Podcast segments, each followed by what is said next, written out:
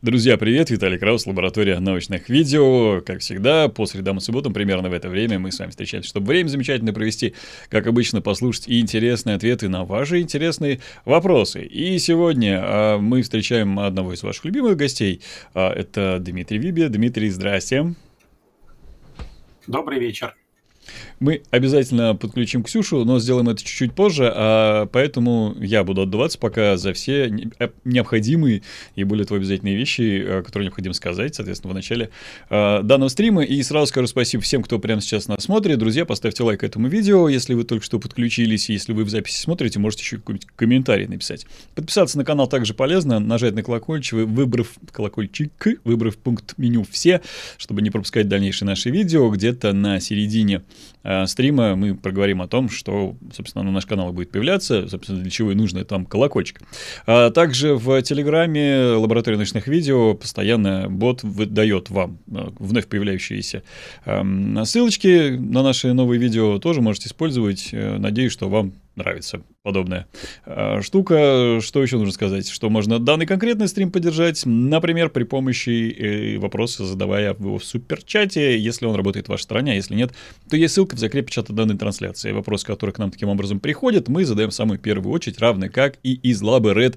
LabRed — это тоже телеграм-проект эм, лаборатории научных видео, страничка в Телеграме, закрытая, на которую можно подписаться, она по подписочной системе, равно как Boosty, спонсор Patreon. Там тоже можно задать вопросы, там же появляется ранний доступ, например, э, можно посмотреть уже Владимира Сурдина, к слову о космических темах, который говорил про Луну и новое покорение, то есть все интересно, уже можно посмотреть в открытом доступе. Эта лекция будет во вторник. Э, хотел об этом попозже сказать, но тем не менее. Ну и э, спасибо вам огромное за любую поддержку, потому что для нас это гиперважно в текущее, э, скажем так, интересное время. Э, давайте напомним о том, что за каждый, каждый ваш вопрос, э, прозвучавший, отправляется нашему спикеру, он выбирает из них один из, э, один-два даже лучших. И после этого люди, которые задали самые интересные вопросы, получают призы. И на предыдущих э, стримах один пока вспомним, Дмитрий Соболев, который был вот прям на последнем стриме, еще не выбрал самые интересные вопросы, а Борис Жуков, который был 28 октября с нами в прямом эфире, выбрал следующее. Евгения Лысакова задавала вопрос насчет «меняют в человеке без его согласия». Почему тогда не запрещают обрезание и эстетические операции у детей? Недельные младенцы не дают на это согласие. Евгения Лысакова, поздравляем вас с лучшим вопросом. И самиэлификейшн. Кажется, так звучит этот э, ник. То есть родинку на пол лица убрать приемлемо без согласия ребенка, это не улучшает, а на 25%, а на 5% одну родинку. Друзья, э, спасибо, что задаете свои вопросы, помните о том, что приз можно получить, собственно говоря, задавая вопросы. А если вы просто не знаете, вдруг вы задали классный вопрос, но э, он получил приз, но вы пропустили какой-нибудь из стримов, на котором, собственно, говорилось про это, сейчас появится ссылка, можете по ней перейти и проверить. Э, но, может быть, вы действительно настолько замечательный вопрос и задавали кажется, э, часть э, объявля... Объявля... объявлятельная завершилась, и мы можем приступать к вопросам. Так, э, начнем мы с вопроса, который задает Айрат Саяпов. И спасибо огромное за поддержку вопрос звучит следующим образом. «Добрый вечер», — говорит Айрат. Одна из теорий зарождения жизни говорит о том, что оная занесена из космоса кометами. Как мог организм выжить в космическом пространстве и могут ли потомки этих организмов надеяться на эти механизмы для жизни в космосе? Эм, ну, я бы не назвал, во-первых, это теорией э, зарождения жизни, потому что все-таки это Э, просто предположение, и предположение, на мой взгляд, не очень обоснованное. А, но, тем не менее, какие-то э, какие мысли на этот счет есть, и есть даже некоторые Э, экспериментальные данные по поводу выживания различных организмов в космосе, данные эти оказываются достаточно забавными. Э, проводились эксперименты по выносу э, различных живых организмов за пределы космических аппаратов, то есть их там, например, закрепляли на борту МКС, и оказывалось, что есть организмы, в том числе многоклеточные, которые в состоянии это измывательство над ними переносить, Э, причем они не просто в толще какой-то находятся э, каких-то метеоритных пород, они находятся просто на поверхности и э, получают все те неблагоприятные факторы, которые там действуют. И оказалось, что они в состоянии пережить практически полное обезвоживание, и если их потом вернуть в нормальную среду и дать им достаточное количество воды, они оживают и продолжают существовать. Но это не говорит о том, что они в состоянии жить в космосе, они в состоянии там находиться, сохраняться э, в латентном э, виде, а э, потом оживать. Зачем-то такая возможность у живых организмов есть, но она совершенно не указывает на то, что это когда-то им уже понадобилось, и когда-то они уже воспользовались этой возможностью. Но теоретически можно себе представить, что когда-то это произойдет. Но я затрудняюсь себе представить, как бы это могло им пригодиться. Спасибо. Так, э, Роман Петров э, спрашивает. «А у меня вопрос, говорит он. Откуда в метеорите вода? Титульный вопрос. Да, а, он. Это вопрос э, очень хороший, но в действительности, если мы рассмотрим э, все превходящие обстоятельства, то он должен звучать иначе. Э, он должен звучать так, почему в некоторых метеоритах воды нет. Э, дело в том, что вода – это одно из самых распространенных химических соединений во Вселенной. И даже если мы оглянемся по Солнечной системе, мы увидим, что воды очень много, особенно, естественно, ее много Э, становится, когда мы удаляемся от э, центра Солнечной системы, но при этом вода, э, водяной лед есть даже на Меркурии. И создается такое впечатление, что из вещества метеоритов воду нужно было как-то удалять. Это, возможно, связано с какими-то ударными событиями, это может быть связано с тем, что вещество данного метеорита конденсировалось на Э, близком расстоянии к Солнцу, внутри снеговой линии так называемой. Э, но э, вот в целом вода – это совершенно нормально. То есть это то, что нужно убирать, а не то, что нужно добавлять. А я же правильно понимаю, что и на Солнце в виде, правда, водяного пара, но тоже, собственно говоря, она присутствует? Да, это мой любимый рассказ, такой есть «Письмо к ученому соседу» Чехова – Э, где он как раз гениально предсказывает это, ну, правда, в саркастической формулировке, э, из какого мокрого тела сделаны эти пятна, говорится там о солнечных пятнах, что они не сгорают. Ну, вот действительно в солнечных пятнах водяной пар обнаружен. То есть даже в тех условиях э, термодинамика будет существовать молекулам воды. Угу. Спасибо. Так, а Александр Пасохин спрашивает. А почему сейчас метеориты воду не приносят в засушливые районы Земли? Э, они приносят. Э, другое дело, в каких количествах они приносят. Э, вообще существует такая достаточно распространенная точка зрения, что на Землю в целом вода была принесена именно метеоритами. Не кометами даже, как изначально предполагалось. Кометы казались более Э, привлекательным переносчиком воды, потому что они состоят из льда, в том числе водяного льда.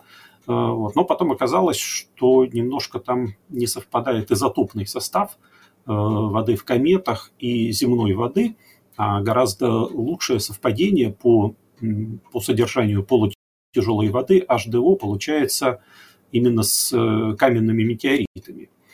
И вот возникло предположение, что не только Э, в засушливые районы, ну и вообще везде изначально э, воду э, занесли именно метеориты на Землю. Но это было давно, и, во-первых, в то время количество метеоритного вещества, которое выпадало на Землю, было гораздо больше, ну и длился период этого выпадения достаточно большое время, порядка сотен миллионов лет. Сейчас уже такого интенсивного Э, падения, к счастью для нас, мы не наблюдаем. И э, поэтому э, вот уже в теперешних условиях, на теперешних временных шкалах, при теперешнем количестве выпадающего вещества, метеориты никак не способны изменить водный баланс на Земле. То есть вода приносится, но в, очень незначительных количествах. Угу, спасибо. Так, а Владимир Югов а, с вопросом. А расскажите, что было 15.02.2013 года над Челябинском? Чего там взорвалось? Коротко. А, коротко. Ну, если можно. Э, не обязательно. Ну, э, там закончилась история, которая началась э, за несколько миллиардов лет до этого. То есть существовало в Солнечной системе некое родительское тело Челябинского метеорита. Оно было довольно большим, э, порядка нескольких десятков километров в диаметре. Э, оно испытало в своей жизни несколько столкновений, количество по разным оценкам разное. В результате одного из этих столкновений некоторое время назад, ну, возможно, порядка миллиона лет назад, от этого тела откололся кусок, который перешел на эллиптическую орбиту, орбиту в, ближ... в близкой точке которой он пересекал орбиту Земли. И 15 э, февраля 2013 года так обстоятельства несчастливо сложились для этого э, фрагмента, что он с Землей столкнулся. Произошло падение метеорита, падение совершенно классическое по можно сказать, по учебнику. И э, сам тип этого метеорита относится к... Э, ну, там даже название говорит о его обыденности. Э, это обыкновенный хондрит.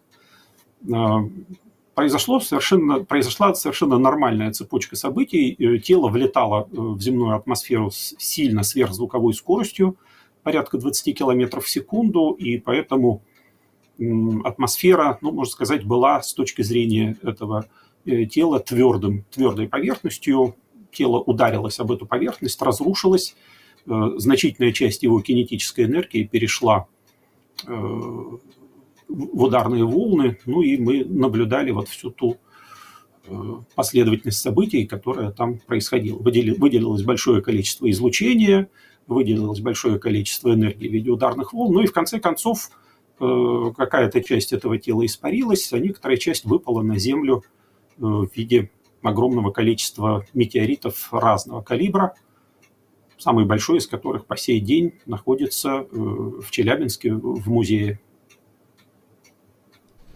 Спасибо. Сейчас будет вопрос, который мне будет довольно сложно зачитывать, но постараемся сохранить э, смысл. Рамиль Кабиров спрашивает, а почему с Земли не прилетали, а вулканы на несколько километров выбрасывают при наличии извержения? Также бывает из рыб дождь, смерчи э, поднимают и падают рыбки где-нибудь, ведь не с Марса рыб принесло. Также и вулканы плюются, вот и весь сказ. А, ну, я думаю, что я на самом деле понял, о чем тут идет речь.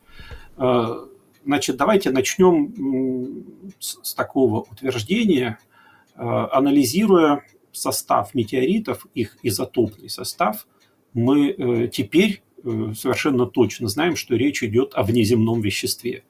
Э, то есть вот эти разговоры о том, что метеориты имеют вулканическое происхождение, что это, э, ну, ну или может быть не вулканическое происхождение, а смерчи поднимают вещество, оно потом падает, эти разговоры могли происходить только до того момента, когда мы начали определять химический изотопный состав метеоритов. Э, сейчас мы уверенно говорим, что это не земные тела, потому что ну, земное вещество мы как-то бы распознали. Э, то есть мы было бы все у нас очень плохо в науке, если бы мы наши родные вулканические бомбы с чем-нибудь начали путать. Э, вот, так что здесь никаких сомнений нет. Ну и потом вещество из вулканов все-таки выбрасывается с с не очень большой скоростью для того, чтобы э, эти обломки переходили ну, на баллистические траектории и куда-то далеко улетали. Э, то есть от этой гипотезы начали отказываться, в общем-то, уже довольно давно, в XVIII веке, когда стало понятно, что э, вещество из вулканов выбрасывается, я имею в виду крупные, крупные тела, не пыль, а именно крупные тела, выбрасывается на не очень большие расстояния, и оно не в состоянии объяснить падение метеоритов по всей поверхности Земли. Э, так что тут сейчас никаких сомнений нет. Угу. Благодарю. Андрей Дубровин со следующим вопросом. Если метеорит называют по ближайшим населенным пунктам, то почему Челябинский метеорит, не Чебаркульский? Э, тут э, ближайших населенных пунктов-то было очень много, э, потому что ну, вот изначально это было крупное тело, там где-то в районе 20 метров, и масса около 13 тысяч тонн. И дальше оно разрушилось. И Чебаркульский вот этот обломок, который упал в озеро Чебаркуль, это ну, крупнейший из найденных обломков, но он ничтожно мал по сравнению со всей остальной массой этого тела. И оно выпало на очень Э, большой площади, и если уж там э, по каждому камушку смотреть ближайший населенный пункт, то э, их получится очень много. И далеко не только Чебаркуль сможет на это имя претендовать. Я думаю, что именно Челябинск дал свое имя этому событию, ну, потому что это крупнейший и наиболее известный населенный пункт. Ну, известный, конечно, в России в Челябинске есть э, довольно много астрономов, и они э, после этого события э, радостно говорили, что наконец-то им не стало нужно объяснять на разных международных конференциях, в разговорах с зарубежными коллегами, откуда они. Потому что до 15 февраля 2013 года слова «я из Челябинска» ну, я думаю, даже для некоторых россиян, может быть, звучали загадочно. Но уж после 15 февраля я из Челябинска. Это у вас там. Угу. Ты это, это видел? Угу. А еще там, наверное, больше всего просто с регистраторов съемка была, и все это было из Челябинска, и, может, вот больше всего запечатлено там. Нет, нет, там, нет? Э, ну, наверное, больше всего из, из окрестностей Челябинска, но э, в действительности там записей самая далекая была чуть ли не из Самары, что ли, из окрестностей Самары, из Екатеринбурга писали, очень много. И, может быть, тут вот я бы посмотрел, Э, большое-то оно, как всегда, видится на расстоянии. Да, спасибо. Так, Наталья Владимировна спрашивает. Интересно, как широко используются метеориты в создании лечебных или псевдолечебных медицинских приборов? Приборов. Я не слышал э, о том, чтобы метеориты использовались именно при создании приборов. И мне даже не кажется, что вот эта э, мысль о целебных свойствах метеоритов сейчас широко распространена. Она, конечно, была очень широко распространена в прошлом, и э, ну вот я, по-моему, на лекции приводил этот пример. Самый э, старый метеорит в Европе, Энзисхайм, по-моему, где-то две трети своей, своей массы изначально потерял, потому что его как раз все время отколупывали чтобы использовать в разных медицинских или, может быть, каких-то колдовских целях. У нас тоже э, в России в XIX веке были э, слухи там о метеоритах, которые выпадают и могут использоваться в лечебных целях. Но вот сейчас, по-моему, это уже не так распространено, потому что все-таки э, и метеоритов не так много и конкуренция очень большая у других псевдомедицинских методов лечения. Но вот если вы э, захотите купить э, какое-нибудь украшение из метеорита, то, в общем, вполне возможно, что вы в описании встретите там какое-нибудь э, какое-нибудь обещание сверхчувственного воздействия. Ну, в принципе, вот в народе эта мысль, она продолжает как-то бродить. У нас э, в обсерваторию иногда приезжают экскурсии, школьники, у нас там есть образцы метеоритов, и я их э, даю детям потрогать, и я вижу, что они иногда так эм, с некоторой опаской берут метеорит в руки, но я их сразу, конечно, начинаю пугать, что они сейчас получат сверхспособности. Ну, не радиацию, ладно. Так что... Так, э, Иван Пес спрашивает. А, а почему, если на Землю ежедневно падают тонны космической пыли, Земля не увеличивается в размерах за прошедшие миллионы лет? Э, Земля увеличивается. Другое дело, что насколько. Э, то есть эти тонны космической пыли, это вот для одного человека, это кажется, что большое количество, ну, оно действительно большое для одного человека. Но если мы эти тонны размажем по всей поверхности Земли и даже умножим на миллион лет, ну, мы не получим никакую заметную величину. Но формально, конечно, да, Земля увеличивается. Спасибо. Так, а, продолжаем. Карадуший. Наверное, так. Почему, если золото образуется в нейтронных звездах, на Земле оно располагается в определенных местах? Река Лена, Южная Америка, Африка и так далее, а неравномерно по всей планете? Эм, ну, тут, видимо, имеется в виду, что если э, золото каким-то образом прибывает к нам из космоса, почему оно э, не покрывает ровным слоем, видимо, местах. да. Да, позолоты такой. Э, ну, во-первых, э, смотрите, вот эта история, она длинная. И от нейтронной звезды до Земли э, уже на Земле прошел очень большой путь. И с одной стороны, да, Земля – это, в общем-то, скопище метеоритов. Да, если так немножечко ослабить строгость в терминологии, ну вот то, то Действительно, вот если говорить о росте Земли, то падение метеоритов – это продолжающийся процесс формирования Земли. То есть начиналось все вот э, ровно с этого. То есть камушки падали друг на друга, один из них рос, рос, рос, рос, получилась Земля, но камушки продолжают на него падать.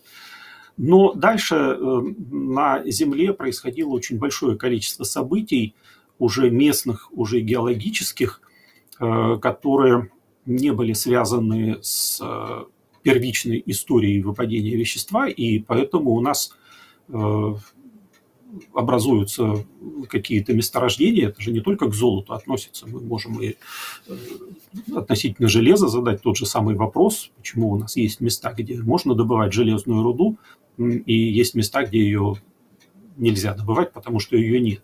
Э, это уже дальше местные процессы, это уже геология она может быть отчасти связана с последующим падением метеоритов, когда э, ну, происходит какое-то катастрофическое событие, там, типа падение метеорита, образовавшего кратер Вредефорд, который там, изменило капитально геологические структуры в Южной Африке. Но вот такое повседневное падение небольших метеоритов, оно уже в этом ничего не меняет. Это, это наши местные геологические процессы уже дальше как-то это все перераспределяют. Угу. Спасибо. Так, Best Friend 8703 задает вопрос. Допустим, гравитация Земли захватила метеорит, и он по орбите стал медленно снижаться, падать. Какое-то время, например, год, он провел в поясе Ван Аллена, где накопил радиацию и не только на внешнем слое, который сгорит при падении. Затем, спустя 5-10 лет, упал на Землю. Гипотетически ведь такое возможно? Значит, метеориты небезопасны? Ужас mm. какой-то. Ну, вот э, сценарий, который здесь описан, ну, он какой-то, ну вот очень экзотический. Гравитация Земли захватила метеорит. А как она его захватила? Э, захватила но так, что он не упал, а он почему-то, вот он шел по несвязанной траектории, а вдруг оказался на связанной траектории. Попал на эту связанную траекторию и 5-10 лет по ней летает, но при этом почему-то снижается, а, а потом падает на Землю. Э, ну вот я в принципе не представляю себе, как может такой сценарий осуществиться. То есть если метеорит пролетел мимо, значит он пролетел мимо. Если он упал на Землю, он упал на Землю. Как он может попасть на орбиту? Это достаточно затруднительно. Дальше 5-10 э, лет в поясе Ван Аллена. Э, метеориты миллионами лет, миллионами лет летают по э, межпланетному пространству, где радиации, в общем-то, тоже полно. И почему более опасным должен становиться метеорит, который 10 лет летает в радиационных поясах Земли э, по сравнению с метеоритом, который миллионы лет летает по межпланетному пространству. То есть тут я тоже как-то вот не вижу логики. И э, когда мы имеем возможность измерить действительно радиоактивность метеоритов, падающих на Землю, ну, в общем, ничего экзотического там нет. Вот я в лекции приводил пример, что бананы более радиоактивны, чем метеориты. Да, Алексей Водовозов тоже регулярно бананами меряет э, ради... ради... радиационное излучение, так что, да, темы известные на нашем канале тоже. Кама 3D спрашивает. Эм, интересно, как плоско... плоскоземельщики объясняют для себя, откуда метеориты берутся под стеклянным куполом? Может, придумаем им что-нибудь, я не знаю. А, ну, я думаю, что тут имеет место некоторое искажение великой теории плоской Земли. Угу. Стеклянный купол, он все-таки не над Землей, он окружает Солнечную систему. Угу. То есть это же сфера неподвижных звезд. Она существенно дальше, и метеориты летают внутри. Тут угу. никаких противоречий, никаких проблем нет. Хорошо. Так. А. Веркур-1 Парижская академия наук что-нибудь кроме неба тогда признавала? Космическое пространство было ей знакомо? Если нет, то тут явная подмена понятий. Если для них небо равно все, что вверху, то в чем противоречие? Угу. Ну, давайте я немножко поясню, да, да, да, да. Э, о чем тут идет речь. Э, да, я в лекции сказал, что вот это утверждение известное э, Парижской академии наук, камни с неба падать не могут, было сформулировано в то время, э, когда космическое происхождение метеоритов не рассматривалось вообще. И я э, ну, как бы выступил в защиту Парижской академии наук, что речь э, в, этом, в этих словах не шла о том, что отвергалась вообще возможность космического происхождения этих камней. Она не отвергалась, она вообще не рассматривалась.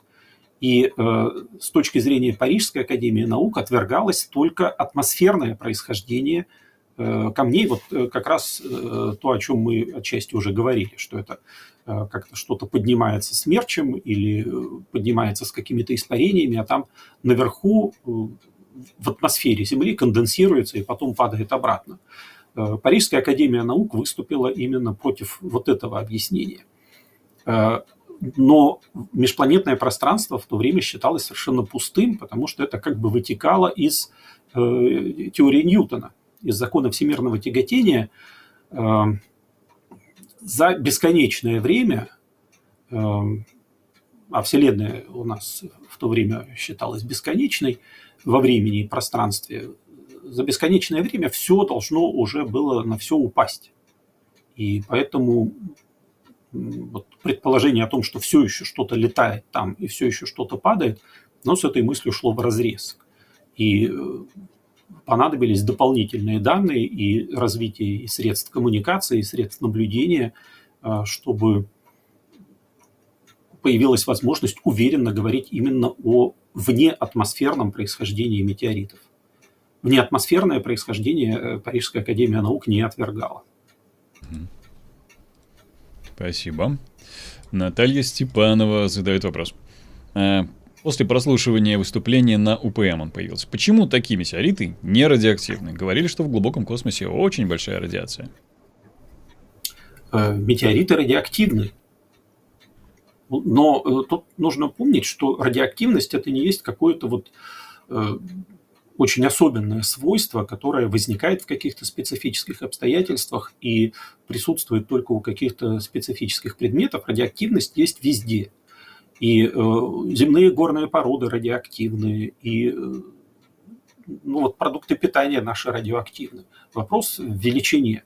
И вот э, действительно э, под воздействием космических лучей э, на поверхности э, метеоритов э, до поверхности всех летающих в космосе тел происходит образование каких-то радиоактивных изотопов, но образуется их э, очень мало и совершенно недостаточно для того, чтобы э, радиоактивность метеоритов приобрела какой-то исключительный масштаб. То есть вот сопоставление реальных данных об их радиоактивности показывает, что многие земные горные породы существенно более радиоактивны. По другим причинам, но вот эти другие причины оказываются более эффективными, чем бомбардировка космическими лучами. Спасибо. Слово о бананах, да, опять. Так, Денис Чемизов э, спрашивает. Здравствуйте, Дмитрий. Я смелюсь задать вопрос не по теме стрима, но все же. Расширение Вселенной идет с ускорением, а также чем дальше галактика от нас, тем быстрее удаляется. Какой предел будет? Скорость света? А дальше ничего не видим?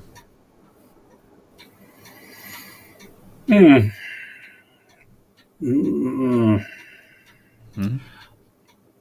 Ну, не космолог я, ну, в общем, насколько я понимаю, при расширении Вселенной э, вот этого предела на э, предельной скорости, скорости света не существует, потому что это ограничение накладывается на другие скорости, э, на скорости, связанные с расширением самой Вселенной, самого пространства.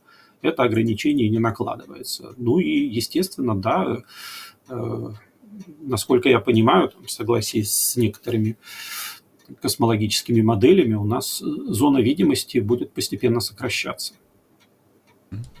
То есть э, что-то что во Вселенной будет уходить э, туда далеко, за горизонт видимости, и, и все. Спасибо. Жаль только жить в эту пору прекрасную. Придется, да. Не Уж мне, не... не... Да, да, да. да. Никому. Так, никому, в общем, да. Э, спасибо, скажем, э, Лоренсу Линделёфу за то, что он в лаборе присутствует. Э, если найти метеорит, который является осколком одного из крупных тел Солнечной системы, смогут ли ученые определить, откуда он взялся? Или это возможно только для хорошо изученных тел типа Марса? Очень хороший вопрос. Здесь действительно очень важное уточнение, что для того, чтобы мы могли сопоставить метеорит с каким-либо э, телом Солнечной системы, это тело должно быть хорошо изучено. Потому что, э, ну вот, э, если мы просто издалека смотрим на какое-то тело Солнечной системы, на астероид, например, мы видим только его спектр. Спектры астероидов не имеют каких-то выделенных особенностей, как, например, спектр звезд, и поэтому по одним только вот таким наблюдениям трудно бывает сделать э, вот однозначный вывод и сказать вот точно у нас э, этот э, метеорит связан вот с этим астероидом, хотя такие попытки люди предпринимают, и, по крайней мере, в случае одного астероида, точнее группы астероидов, эта попытка оказалась Я имею в виду клан метеоритов Хед – Э, гавардиты, эвкриты и диагениты и установленная их связь э, с астероидом Веста и э, с группой астероидов, которые тоже, видимо, имеют свое происхождение от Веста, они называются вестоидами. В остальном у нас все получается так, что мы можем привязать метеориты к Марсу, потому что мы хорошо изучили Марс. Мы можем привязать метеориты к Луне, потому что мы хорошо изучили Луну. Все остальное э, оказывается, ну вот за исключением вестоидов, оказывается менее определенным. Э, но здесь может быть еще одна проблема. Э, может ведь оказаться, что какой-то метеорит является частью небесного тела, которое уже не существует. У метеоритов, у метеороидов сложная история, которая длится Э, миллиарды лет. И, в общем, э, ну вот, например, мы сейчас находим какие-то метеориты, которые имеют базальтовую структуру, то есть они э, были в свое время частью какого-то крупного тела, настолько крупного, что оно было дифференцировано, что оно там расплавилось под действием тех же радиоактивных изотопов. Но это тело могло быть потом разрушено и обломки-то его летают, а привязать их просто уже вообще не к чему. Да, спасибо. К следующему вопросу. Его задает э, Иван Коробков. И спасибо, Иван, за поддержку. А вопрос звучит так. Имеют ли астероиды электрический заряд из-за потери электронов с поверхности вследствие воздействия радиации? Если да, то возможно ли зарождение планет из пыли, ведь кулоновские силы на близких расстояниях сильнее гравитации? Слушайте, ну просто вопросы один другого лучше. Это выбирать придется а, же вам самое лучшее, так что да. Да, я вот уже думал, что я предыдущий выберу, а тут вот опять... Можно два. Эм, э, значит, смотрите, здесь э, это очень серьезная проблема, на которую начали обращать э, внимание ну, только в последнее время. Но вот приобрести большой электрический заряд, динамически важный электрический заряд, большой астероид не может, но это возможно было э, для более мелких частиц, когда только происходило формирование э, Солнечной системы. И здесь, смотрите, вот вы пишете, возможно ли зарождение планеты с пыли, ведь кулоновские силы на близких расстояниях сильнее гравитации. Но у кулоновских сил есть одно важное отличие от гравитации. Они могут иметь разный знак. И если вы имеете какие-то камушки, которые э, под воздействием радиации приобретают заряд, этот заряд будет одноименный. Эти камушки будут отталкиваться друг от друга. Они не будут э, притягиваться, они не будут кучковаться под действием заряда.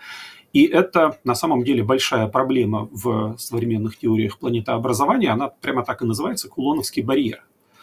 Э, потому что действительно частицы могут приобретать заряд, и это э, должно препятствовать планетообразованию, а планеты образуются. То есть как, каким-то образом этот барьер был преодолен, но вот как это сейчас еще люди э, только исследуют этот вопрос. Спасибо. И мы здороваемся с Ксюшей. Ксюш, привет. Добрый вечер. Добрый, добрый. Добрый вечер. Ну и, и раз ты уже прибежала, давай задавай следующий вопрос. А, Айрат Саяпов задает вопрос, почему в фантастике при движении в космосе на высоких скоростях околосветовая, сверхсветовая корабли не разбиваются, а космические объекты? Это единственная нереалистичная деталь в фантастике, на которую Допустим, стоит обратить да. внимание.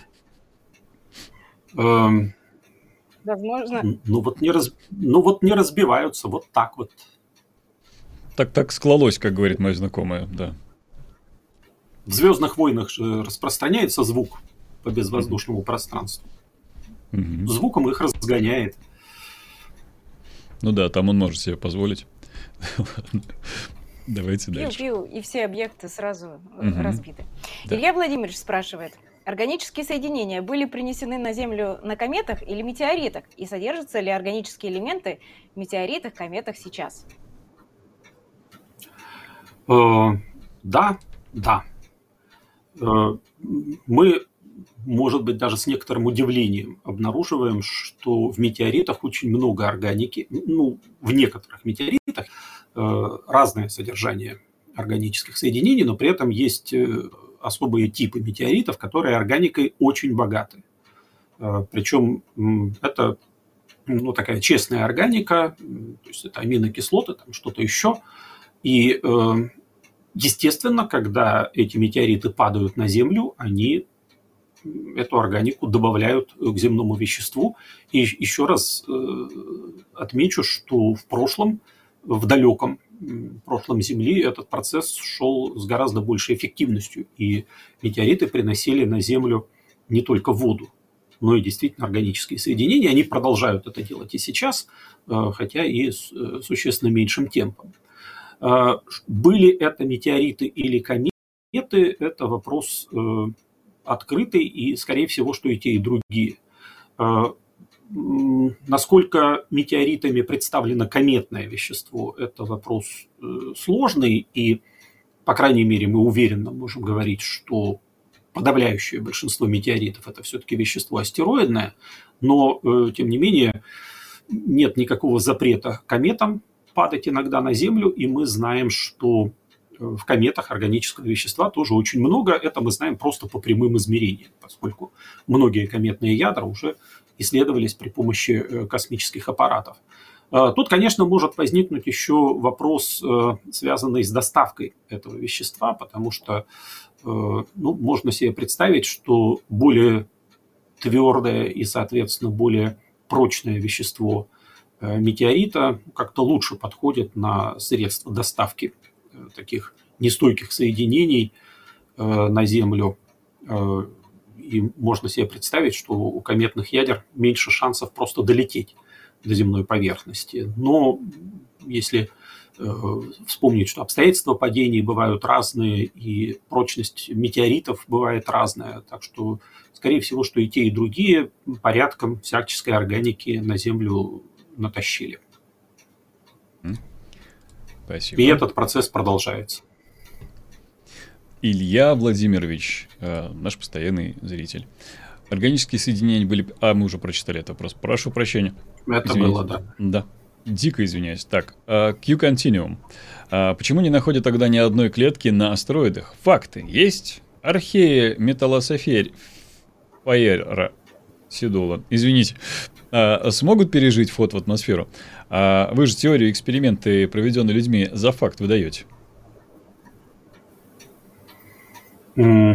Вот тут я, конечно, не, не совсем понял.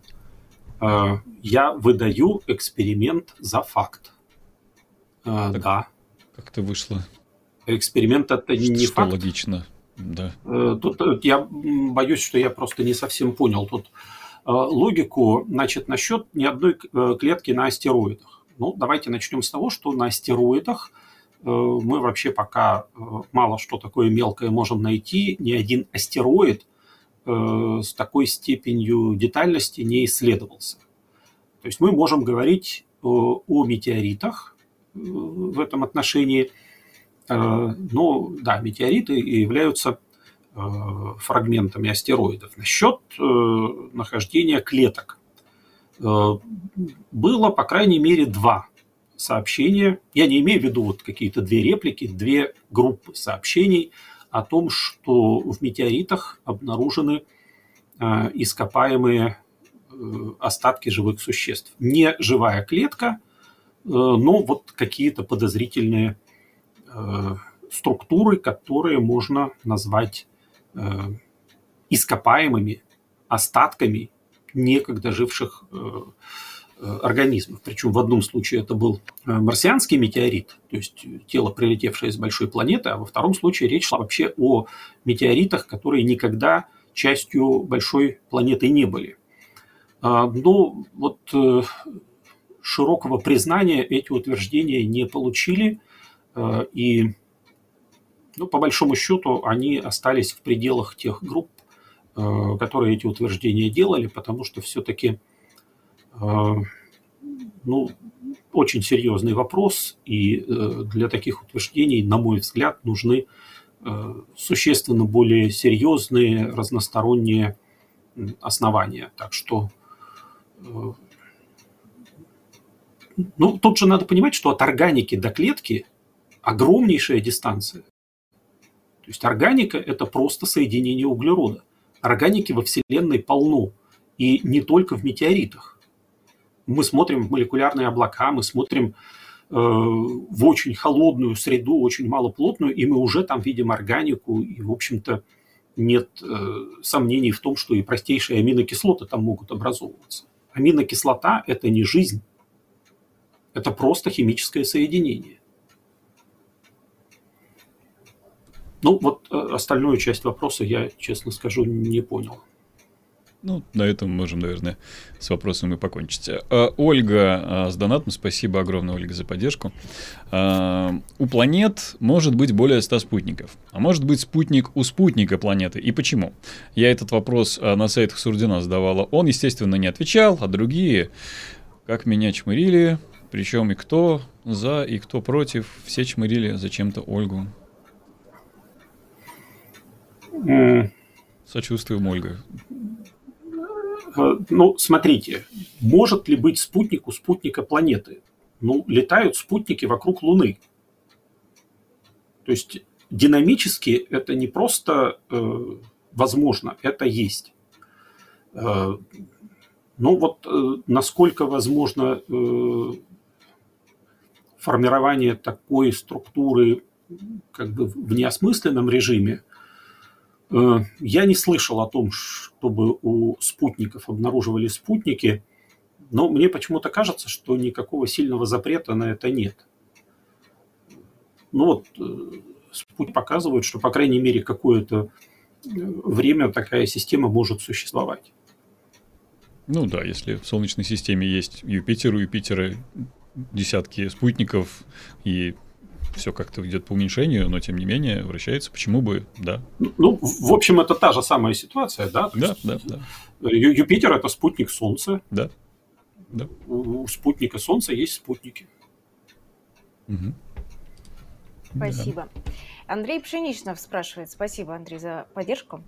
А, здравствуйте, спасибо за ваш труд. Подскажите, пожалуйста, почему нет программы отслеживания столкновения астероидов с Луной? Что, если Луна столкнется с большим астероидом? Земле ведь тоже достанется.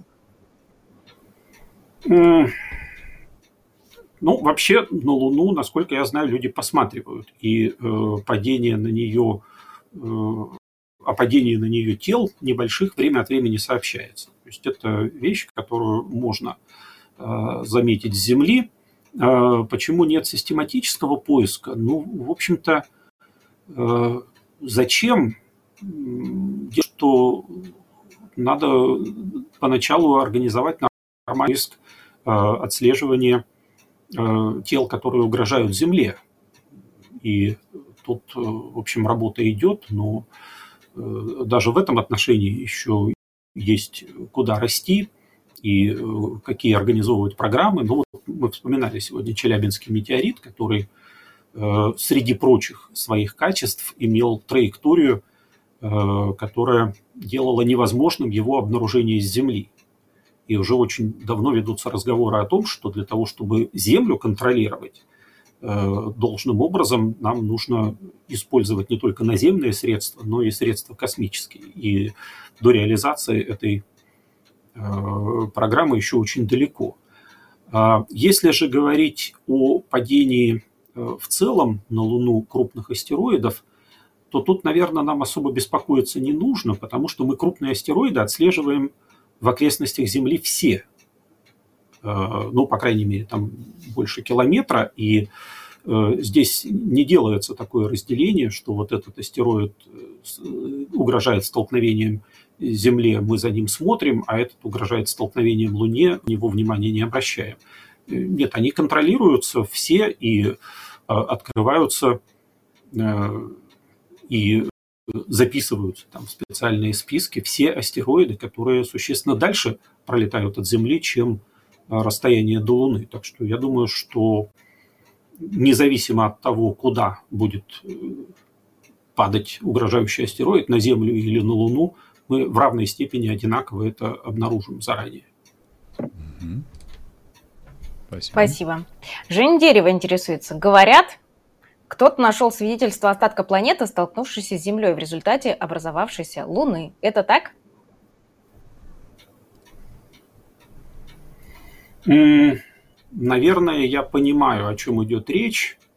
Э, ну, я попробую ответить, но если неправильно, то прошу меня простить. Э, одна из э, очень существенных загадок эволюции Солнечной системы, эволюции Земли – это Луна.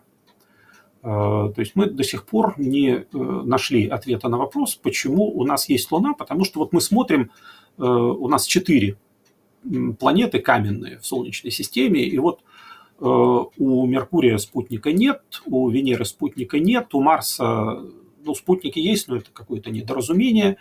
А вот у, Лун, у Земли прям вот такая замечательная, шикарная Луна. И э, почему?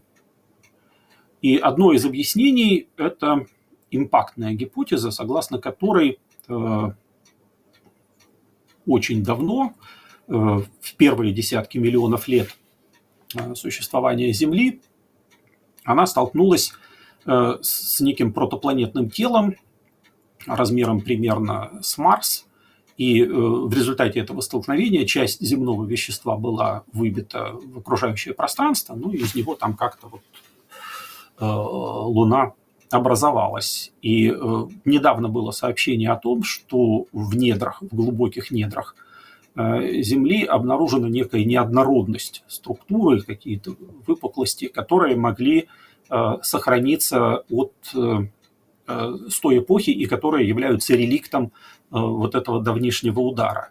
Да, то есть вот работа такая есть, она была недавно опубликована. ну, вот можно ее считать неким дополнительным свидетельством в пользу именно импактной гипотезы. Но я э, уверен, что противники импактной гипотезы на этом не успокоятся, и будут альтернативные объяснения также будут разрабатываться. Спасибо. И Марине Рут, скажем, спасибо за поддержку. Она пишет, приятно, интересно слушать. Спасибо за вашу деятельность. А еще, Марина, я прочитал uh, у вас, ну, в чатике, что у вас какие-то сложности были с, с донатом. Напишите, пожалуйста, какие. Мы попробуем все это решить. Но, судя по всему, все разрешилось, раз донат прилетел. Спасибо вам огромное за поддержку.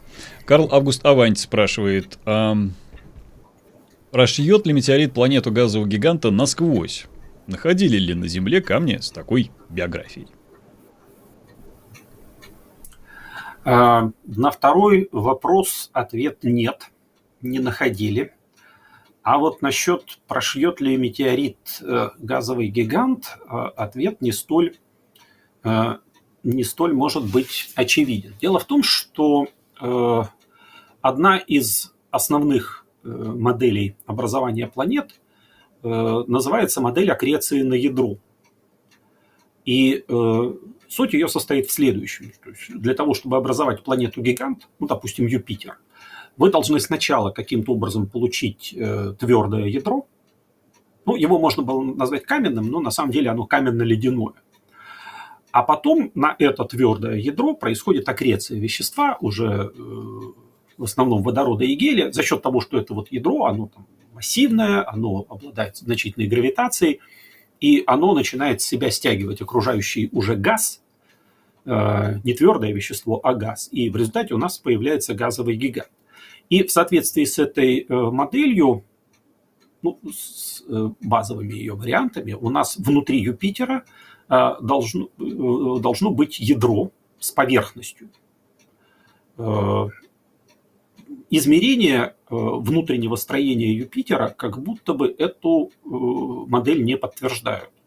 То есть там не получается в результатах измерения гравитационного поля Юпитера вот эту поверхность увидеть. Ее нет, как будто бы. И э, одно из объяснений, э, почему ее нет, э, состоит в том, что и Юпитеру тоже не очень повезло, ну или повезло, как сказать, и он тоже сталкивался в своей истории э, с какими-то крупными телами, которые ну, наверное, можно сказать, прошивали ее насквозь, его насквозь, и вот это внутреннее ядро его разрушали. И в результате оно утратило вот эту свою первоначальную правильную структуру, а как-то э, по Юпитеру дальше размазалось. А, то есть вот, э, по крайней мере, нельзя сказать, что это вот прямо уже общепринятая картина, но модели такие существуют. Ну, через атмосферу, условную атмосферу газового гиганта пролететь можно. Э, да, конечно. Вот он его не обязательно сожрет. Так. Ага. Ну, в, с Юпитером, я думаю, шутки плохи в этом ну, отношении. И угу. то, что долетело до его атмосферы, ну, комета Шумейкера Левия 9 могла бы об этом рассказать, но ее уже нет среди нас. Да. Спасибо. Так, э, Гарри Солт. Э, связано ли попадание воды на Землю извне с формированием атмосферы?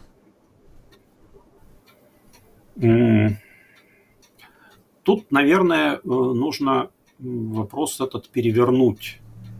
Э, формирование атмосферы связано с попаданием воды на Землю извне.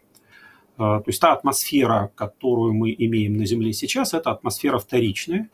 Первичная атмосфера у Земли состояла из водорода и гелия, она потеряна, от нее никаких следов не осталось.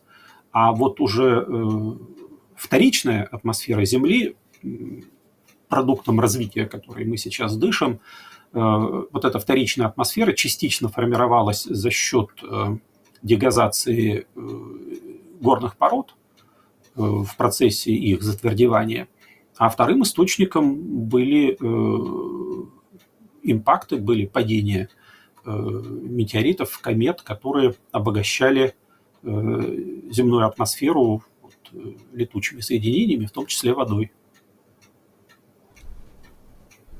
Спасибо. Спасибо. Айрат Саяпов спрашивает, кто чаще падает на Землю, кометы или пришельцы? Это не я, это Айрат. Ксюша вообще старается не а... угу. Ну, я честно скажу, зачем нам такие пришельцы, э, которые падают? Давайте все-таки верить, что кометы падают чаще.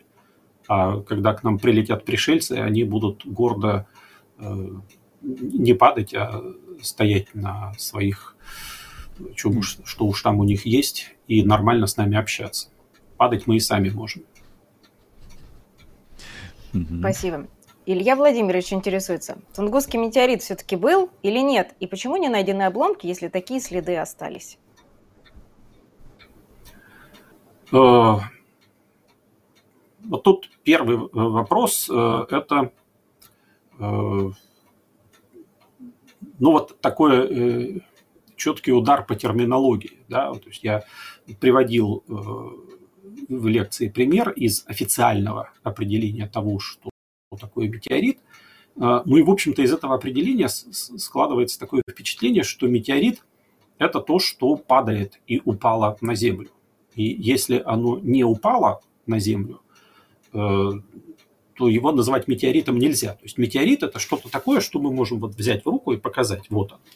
То есть называть тунгусское тело метеоритом вообще нельзя, потому что метеорит как таковой по официальному отсутствует. А, и э, поэтому можно э, правильнее сказать, что тунгусский метеорит – это вообще явление, а не тело, и как явление оно, безусловно, существует. То есть что-то действительно произошло. А, вот что произошло, до сих пор идут дискуссии, и они, скорее всего, никогда не завершатся, потому что ну, все-таки вот так обстоятельства что реальные исследования а, начались э, спустя значительное время после а, самого события, и поэтому э, чисто фактической информации э, собрать удалось не так много. Но, в принципе, тут высказываются разные объяснения, которые позволяют понять э, отсутствие каких-то вот э, лежащих на Земле обломков. Э, ну, например, тут объяснение, которое состоит в том, что тело полностью разрушилось.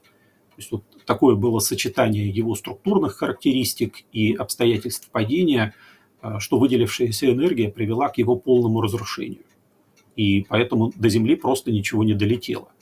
До сих пор э, вполне в серьезных научных журналах появляются работы, э, в которых предлагается, что э, тело Тунгусское отрикошетило от земной атмосферы. Вот буквально несколько лет назад еще такие... Это старое предположение, но работы вот такие продолжают появляться. То есть тело под очень небольшим углом влетело в земную атмосферу, ударилось об нее, произвело вот эти все э, наблюдаемые эффекты, но потом не упало, а с меньшей скоростью полетело дальше, отдав часть кинетической энергии на вот те разрушения, которые там в результате образовались. Э, ну, вот, то есть я хочу сказать, что у отсутствия э, какого-то внятного кратера, у отсутствия обломков есть даже не одно объяснение, таких объяснений как минимум несколько. Спасибо. Так, давайте перед следующим вопросом пробежимся по необходимым объявлениям. И э, для начала скажу спасибо всем, кто прямо сейчас смотрит. Смотрит нас сейчас примерно 500 человек чуть, чуть меньше, а лайков 250. Непорядок. Понажимайте лайки, э, спасибо вам за это. Ну, если вы не подписаны на канал, подпишитесь, нажмите на колокольчик, выберите пункт меню все, чтобы дальнейший наш стрим не пропустить. Ксюша совсем скоро расскажет, чего ожидать на наших площадках. А, ну и если в данный конкретный момент вы хотите задать какой-то вопрос, рекомендую использовать супер-чат если он в вашей стране работает, если нет, то есть ссылка в закрепе чата данной трансляции, и вопросы вы можете туда присылать, и мы их задаем в самую первую очередь. Э, таким образом, благодаря. Из Лабре тоже вопросы берутся в самую первую очередь. Собственно, в одном ряду.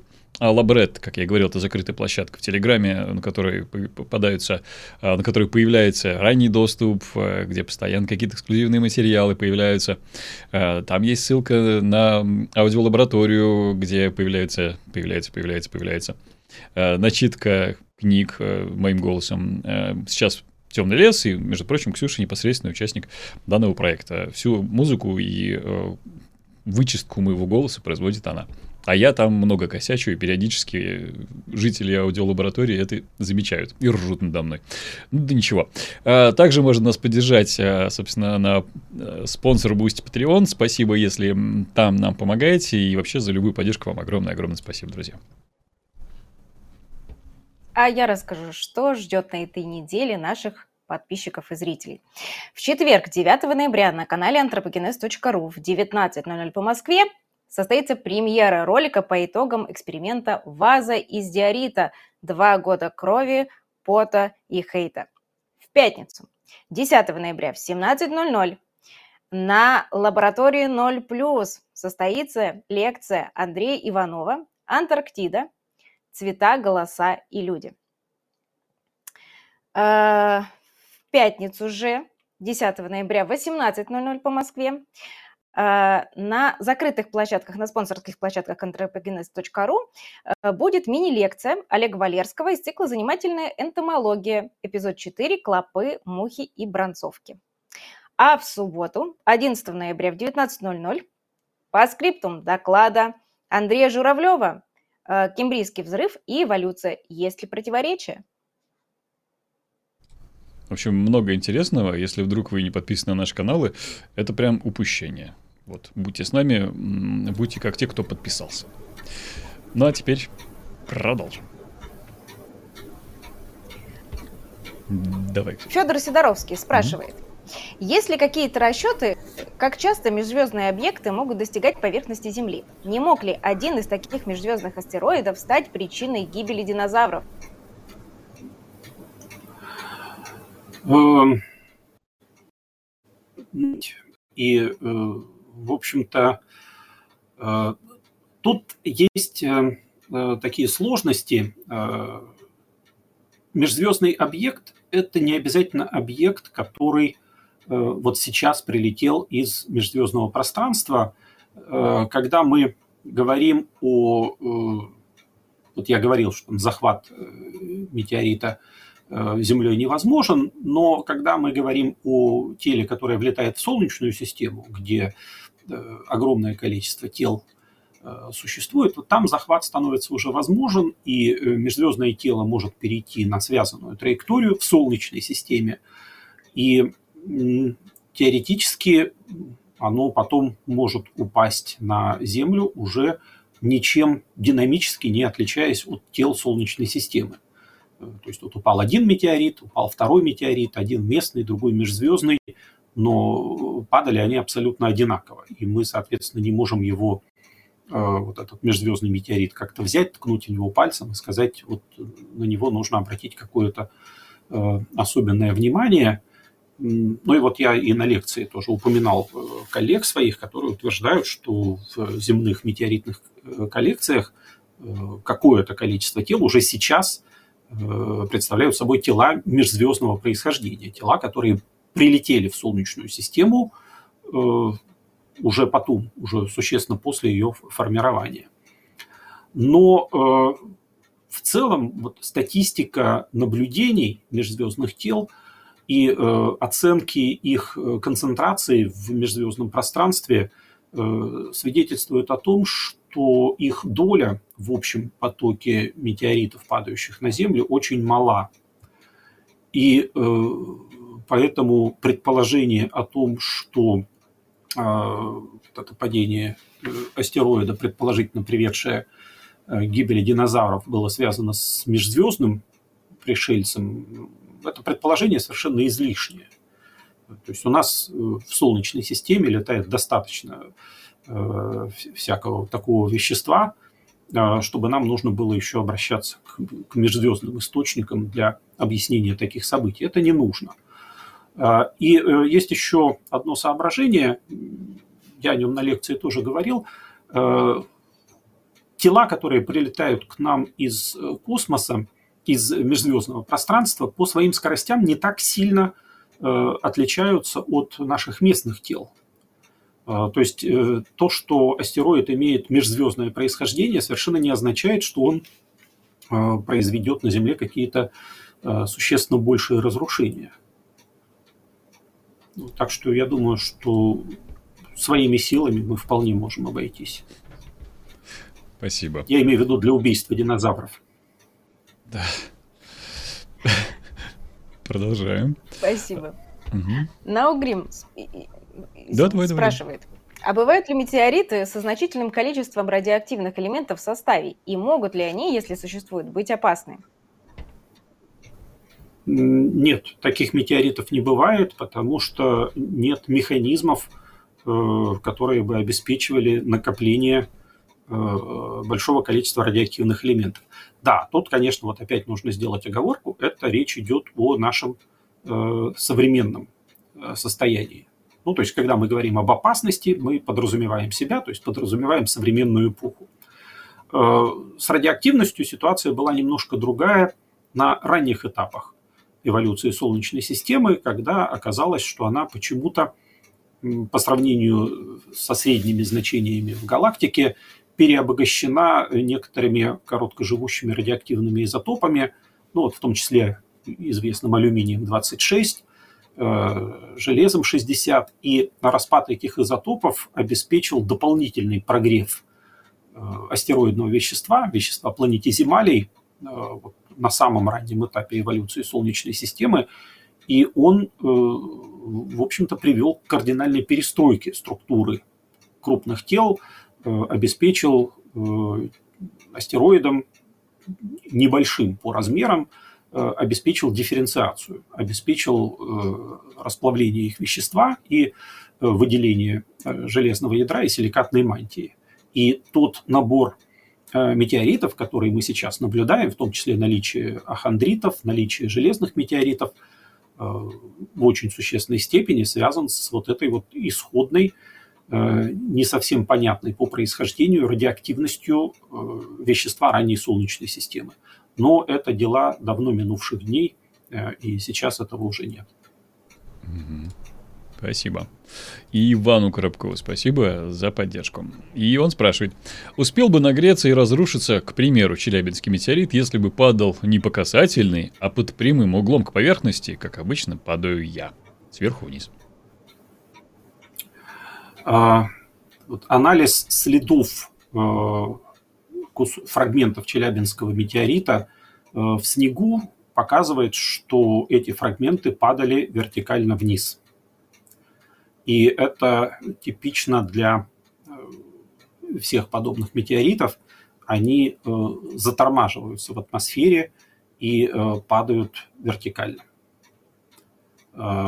Независимо от того, под каким углом изначально в атмосферу входили.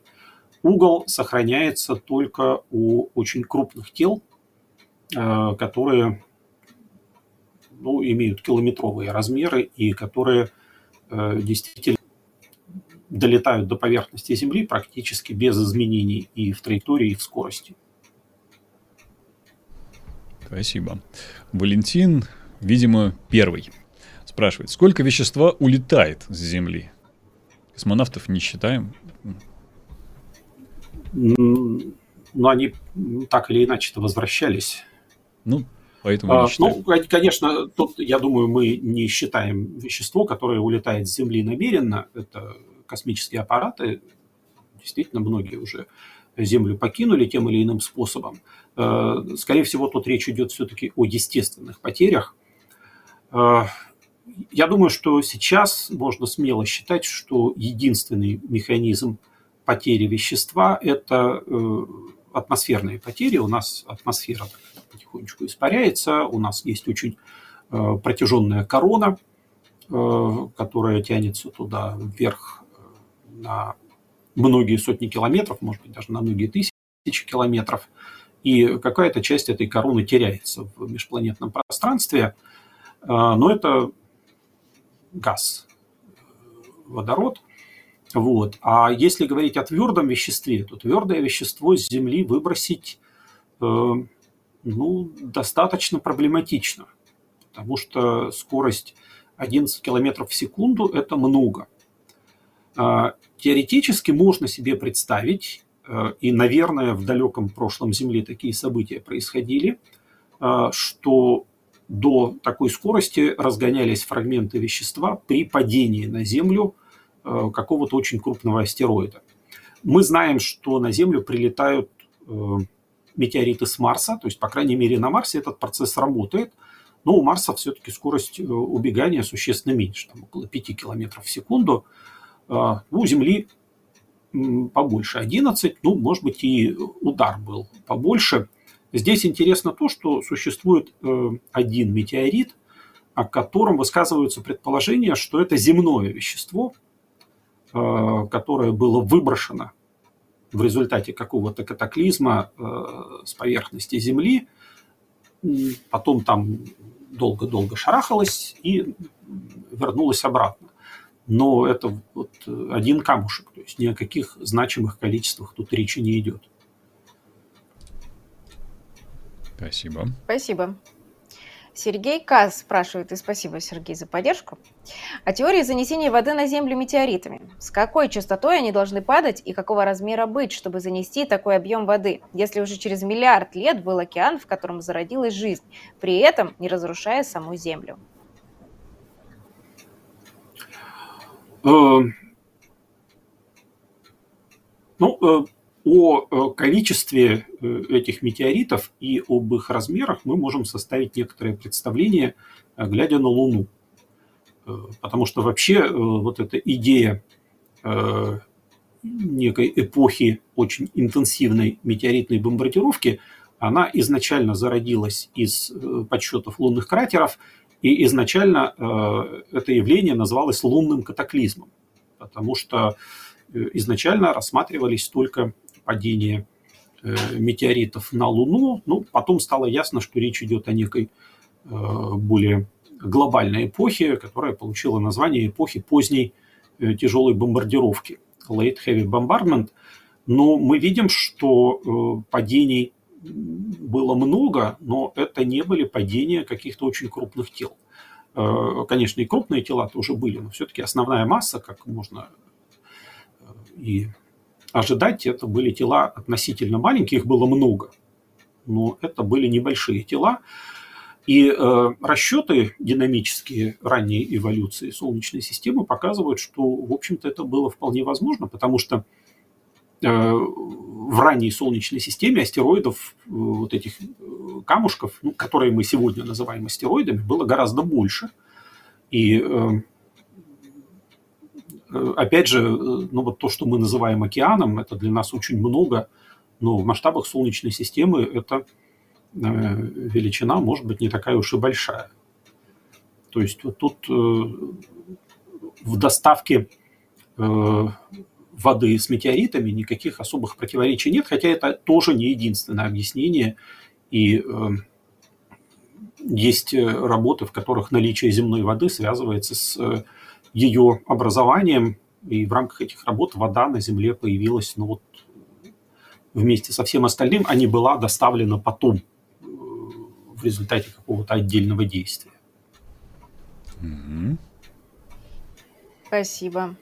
Q Continuum интересуется. Если Луна – это часть Земли, то где кратер? Четыре с половиной ярда лет разгладили Землю? Звучит не очень. Да не, нормально звучит. Э, на самом деле, э, вот когда только начали появляться такие э, идеи, что Луна – это часть Земли, и она родилась в результате какого-то катаклизма, с поисками кратеров тоже не было особых проблем. Это Тихий океан.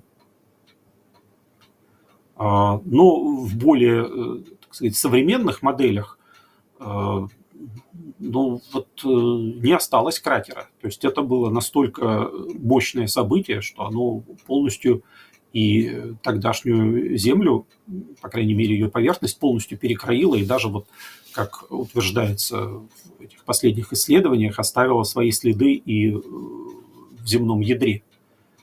Э, то есть это не 4,5 миллиарда все перекроили, все перекроилось сразу.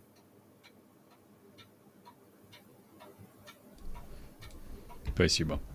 Так, а Юраний, тоже наш постоянный зритель, задает вопрос. Какая траектория должна быть у космического тела, чтобы оно упало с минимальными потерями своей массы? Может, есть предел по массе? Эм, ну, тут, наверное, э, не столько... Ну, хотя нет, в понятие траектории это тоже входит. Наверное, речь идет и о скорости, и о массе. Ну, по массе, давайте лучше скажем по массе. В общем, это довольно сильно зависит от обстоятельств падения. Ну, в общем, вот тела размером уже в сотни метров, километры больше, вот они долетают до поверхности Земли без каких-то существенных потерь. Но это зависит и от их э, состава. То есть понятно, что э, железные метеориты испытывают меньше потерь. Но вот, по крайней мере, э, тело, которое образовало Аризонский кратер, то есть это был железный метеорит, это известно, и оценки его размеров это примерно 50 метров, вот он разрушился. То есть он не разрушился целиком, и того, что долетело до Земли, хватило на то, чтобы образовать кратер э, размером больше э, километра, но при этом обломки этого метеорита, они вокруг тоже валяются. И э, они как раз являются метеоритами каньон дьявола. Вот, так что, наверное, все-таки это вот речь идет уже о сотнях метров, но тут нужно иметь в виду, что это катастрофическое событие.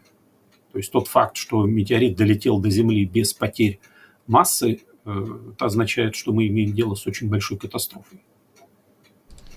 Угу. Потому что вместе с массой он принес и свою кинетическую энергию. Спасибо. Так, Алексей Петров. А, следующий вопрос задает. Какое выдающееся астрономическое событие в нашей Солнечной системе произошло за 20 лет, на что обратили внимание ученые? Если можно ограничиться ну, парочкой, ну, троечкой.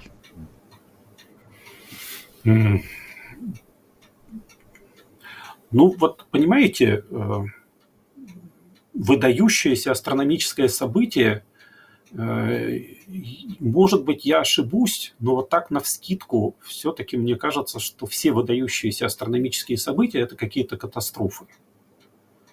И, к счастью, э, вот в этом отношении никаких выдающихся событий в Солнечной системе не происходило ни за последние 20 лет, ну и, наверное, даже за существенно более длительный срок, потому что все-таки э, чем спокойнее жизнь, тем она лучше. То есть а, это как раз тот угу. случай, когда отсутствие новостей – это хорошие новости. А что касается прилетов разного рода тел, Омуамуа, не знаю там, или может быть какое-то событие, которое неинтересно а... ученым стало по какой-то причине, хотя состоялось? Э, ну, вот да, может быть, э, вот эти два тела, Оумуамуа и комета Борисова, э, это действительно примечательные события, но тут примечательность не в том, что они прилетели, примечательность в том, что мы их заметили. То есть понятно, что эти события происходят, ну, должны происходить регулярно, потому что ну, с чего бы вдруг сейчас они прилетели, а раньше не прилетали. То есть это Э, событие, связанное с э, нашими наблюдательными возможностями, а не с тем, что э, в Солнечной системе произошло что-то очень новое, исключительное. Но я согласен, да, межзвездные объекты это вот, наверное, действительно вот такая, такое занятное добавление к нашим исследованиям. Угу, спасибо. А, ну Оumuamua – это же космический аппарат пришельцев, так что это Точно. особенно интересно. Наталья Степанова поддерживает стрим. Спасибо вам, Наталья, большое. Спасибо. И спрашивает. Ходила в планетарий в Москве. Видела разные типы метеоритов в разрезе. Скажите, а специалисту вид метеорита в разрезе может рассказать о чем-то? И спасибо за дивный олдскульный звук часов на заднем фоне. А, да, вид э, метеорита в разрезе может о многом рассказать. И здесь опять э, можно, наверное, привести в качестве примера Челябинский метеорит, который в разрезе оказался довольно своеобразным. Он состоит из фрагментов с разными свойствами. И анализируя эти фрагменты, их взаимные сочетания, их химический состав, можно как выясняется, довольно много рассказать о прошлой истории э, родительского тела этого метеорита, какие оно испытывало столкновения, э, какие химические процессы в нем происходили, например, связанные с жидкой водой. То есть, да, разрез метеорита, его внутреннее строение – это ну, зашифрованная и очень запутанная, но все-таки повесть о последних миллиардах лет жизни этого тела, ну и, соответственно, всей Солнечной системы. Спасибо. И Айрат Саяпов спрашивает, есть ли звезда, которая может в ближайшее время рвануть? Ну, конечно. Э, это же, э, то есть взрыв звезды – это совершенно обыденное событие в нашей Вселенной. И, конечно, такие звезды есть. Если говорить о нашем ближайшем окружении, то тут взгляды астрономов э, с надеждой направлены в сторону Бетельгейза, э, потому что ну, это, видимо, такой наиболее близкий и э, наиболее перспективный объект на будущую вспышку сверхновой. Перспективный в том смысле, что это произойдет ну, в каком-то обозримом будущем. Это, конечно, может произойти и через тысячу лет, и через миллион лет – ну, вот есть надежда, что, может быть, это уже произошло, и мы э, через лет 500 об этом узнаем. Э, ну, вот еще Антарес, конечно, тоже в этом отношении перспективен, но это вот взрывы на массивных звездах. Э, с точки зрения взрывов в двойных системах, по-моему, в наших окрестностях такая есть звездочка ИК Пегаса, которая тоже может взорваться, но Э, сразу сообщу, что это, все эти взрывы произойдут на э, большом расстоянии от Земли, на достаточно большом расстоянии, чтобы э, ничего, кроме эстетического удовольствия, они нам не доставили. Ну, хотя, конечно, взрыв Бетельгейза сначала доставит эстетическое удовольствие, а потом он испортит фигуру созвездия Ориона, что будет печально. А вдруг будет еще красивее? Мало ли. Нет, да? Мне тоже Орион нравится. Ну, тут такое. Эх, ладно. Иван, а, Иван, Илья Владимирович, э, тоже регулярный наш подписчик, э, зритель. Ну хорошо, планеты образовались из пыли много лет назад. А есть ли вероятность того, что планеты обратно распадутся до исходного состояния? А, ну нет. То есть вот э, планеты это камни по крайней мере, вот планеты земной группы, ну вот э, можно взять в руку камень и попытаться представить себе, что он вот возьмет и распадется э, до исходного состояния. Ну, в общем, с какой стати? Э, ну, может быть, тут можно сделать некоторые уточнения, не распадутся до исходного состояния. Могут ли планеты в принципе как-то разрушиться? Э, тут есть некоторые печальные расчеты на эту тему. Э, связаны они с тем, что на очень больших промежутках времени э, могут в Солнечной системе возникнуть некоторые резонансы, которые раскачают движение Меркурия. Э, ну а Меркурий, он там начнет дальше шарахаться по части Солнечной системы. Ну и в принципе там возможны очень маловероятные, но все-таки вероятные сценарии, когда он начнет сталкиваться с Венерой или там в принципе, сбивать планеты э, земной группы с их орбит, они начнут друг с дружкой сталкиваться. Но э, это, во-первых, очень длительные времена, а во-вторых, очень маленькие вероятности. То есть вот вообще совсем на 100% эту вероятность исключить нельзя. Что-то такое может произойти, но э, жить в эту пору прекрасную, опять же, не придется ни мне, никому. Угу. Так, спасибо. Андрей Новиков спрашивает. Были открыты два межзвездных объекта Оumuamua, Оumuamua и комета Борисова. А может ли прилететь более крупное тело, межзвездная Венера или даже Юпитер? И, насколько помню, есть даже прям какой-то класс блуждающих планет. Как... Я забыл, да, это, а, то есть а их, им название так и не придумали, потому что когда их начали обнаруживать, ну вот самая важная проблема, как их назвать. И предлагались разные названия. Планетар, э, Планемо, Planetary Mass Object. Ну, по-моему, так э, и забыли про то, что нужно до конца с этой проблемой разобраться. Э, да, у нас есть свободно летающие тела, которые имеют массу порядка массы Юпитера, порядка массы Сатурна, вроде бы даже что-то я такое читал уже до Нептуна, э, добрались. В этом нет ничего особенно, особенно необычного, потому что мы теперь наблюдаем большое количество внесолнечных планетных систем, мы знаем, что там Э, самая разнообразная бывает архитектура, и э, э, я имею в виду устройство этих планетных систем, и в принципе эволюция некоторых из них может включать в себя выбрасывание из планетной системы не только какой-то мелочевки, типа Оумуамуа, но и существенно более крупных тел, планетных тел. Такой сценарий есть даже для Солнечной системы, называется он сценарий пятой планеты. Согласно этому сценарию у нас давным-давно могла существовать пятая планета-гигант, э, которая в результате пертурбаций э, взаимных возмущений с, э, ну, в первую очередь, с Юпитером и Сатурном из Солнечной системы улетела.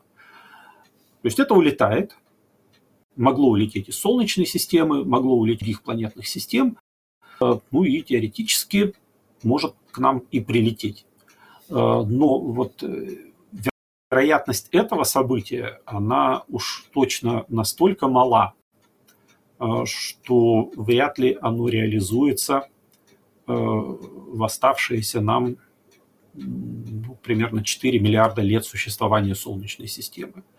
Э, опять же, никаких стопроцентных запретов на такое событие нет. Но вероятность крайне маленькая. Потому что расстояния огромные, а размеры ну, очень маленькие. Угу. Спасибо. Спасибо. Иван Коробков поддерживает стрим. Спасибо вам, Иван.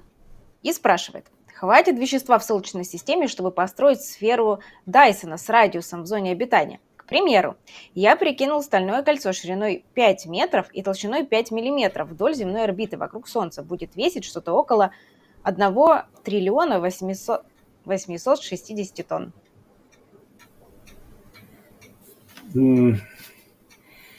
Знаете, я затрудняюсь ответить на этот вопрос.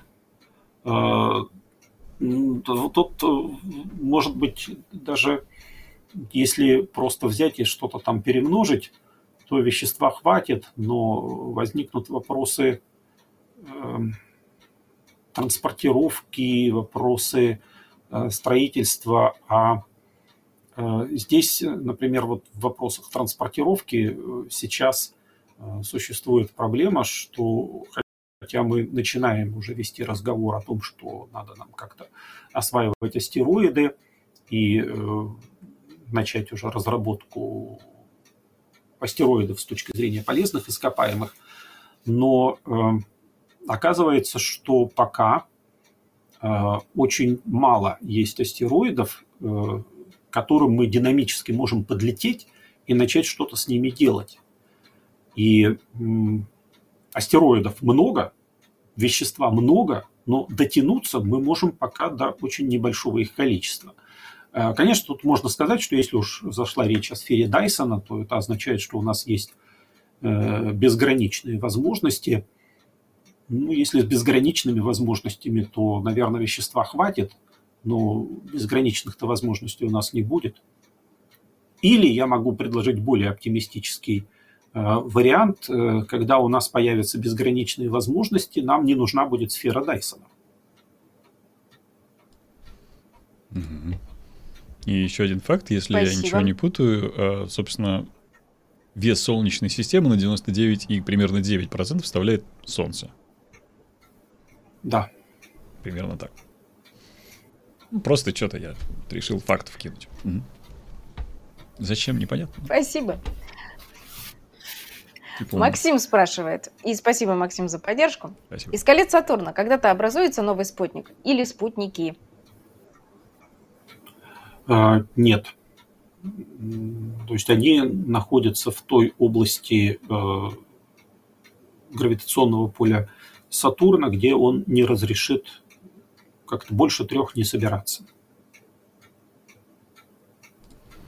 Ну, по факту же все это многообразие колец, это же, по сути, спутники есть. Небольшого размера, относительно небольшого, но тем не менее, это все, по сути, спутники. Ну, да, но имеется в виду, что смогут ли очковаться. Нет, там процесс идет в другую сторону. Угу. Спасибо. Так, Энтони Телла спрашивает. А каково значение для науки последних миссий к астероидам? Доставка грунта, тройная система и прочее. Э, тут э, значений для науки, пожалуй, даже можно выделить несколько. Ну, давайте сначала про практические цели поговорим. Ну, вот одна практическая цель – это подготовка к э, освоению астероидов. И это даже цель не науки, это цель, ну, более технологическая, что ли. Тут ведь какой идет разговор, не то, что вот мы полетим на астероид, и там у нас будет куча железа, и мы это железо привезем на Землю и обрушим э, рынок сталепроката. Э, нет, речь идет о том, чтобы подтаскивать эти астероиды к Земле и использовать их для какого-то внеземного строительства. То есть не, не таскать с Земли э, с дикими усилиями вещество, а просто вот подогнать к Земле вот эту груду железа и ее там использовать. Вот один из одна из целей – это подготовка к тому, чтобы с астероидами начать делать уже что-то полезное для народного хозяйства. А вторая цель – это а, попытка понять, а, что делать с астероидом, который мы обнаружим а, и поймем, что он потенциально опасен.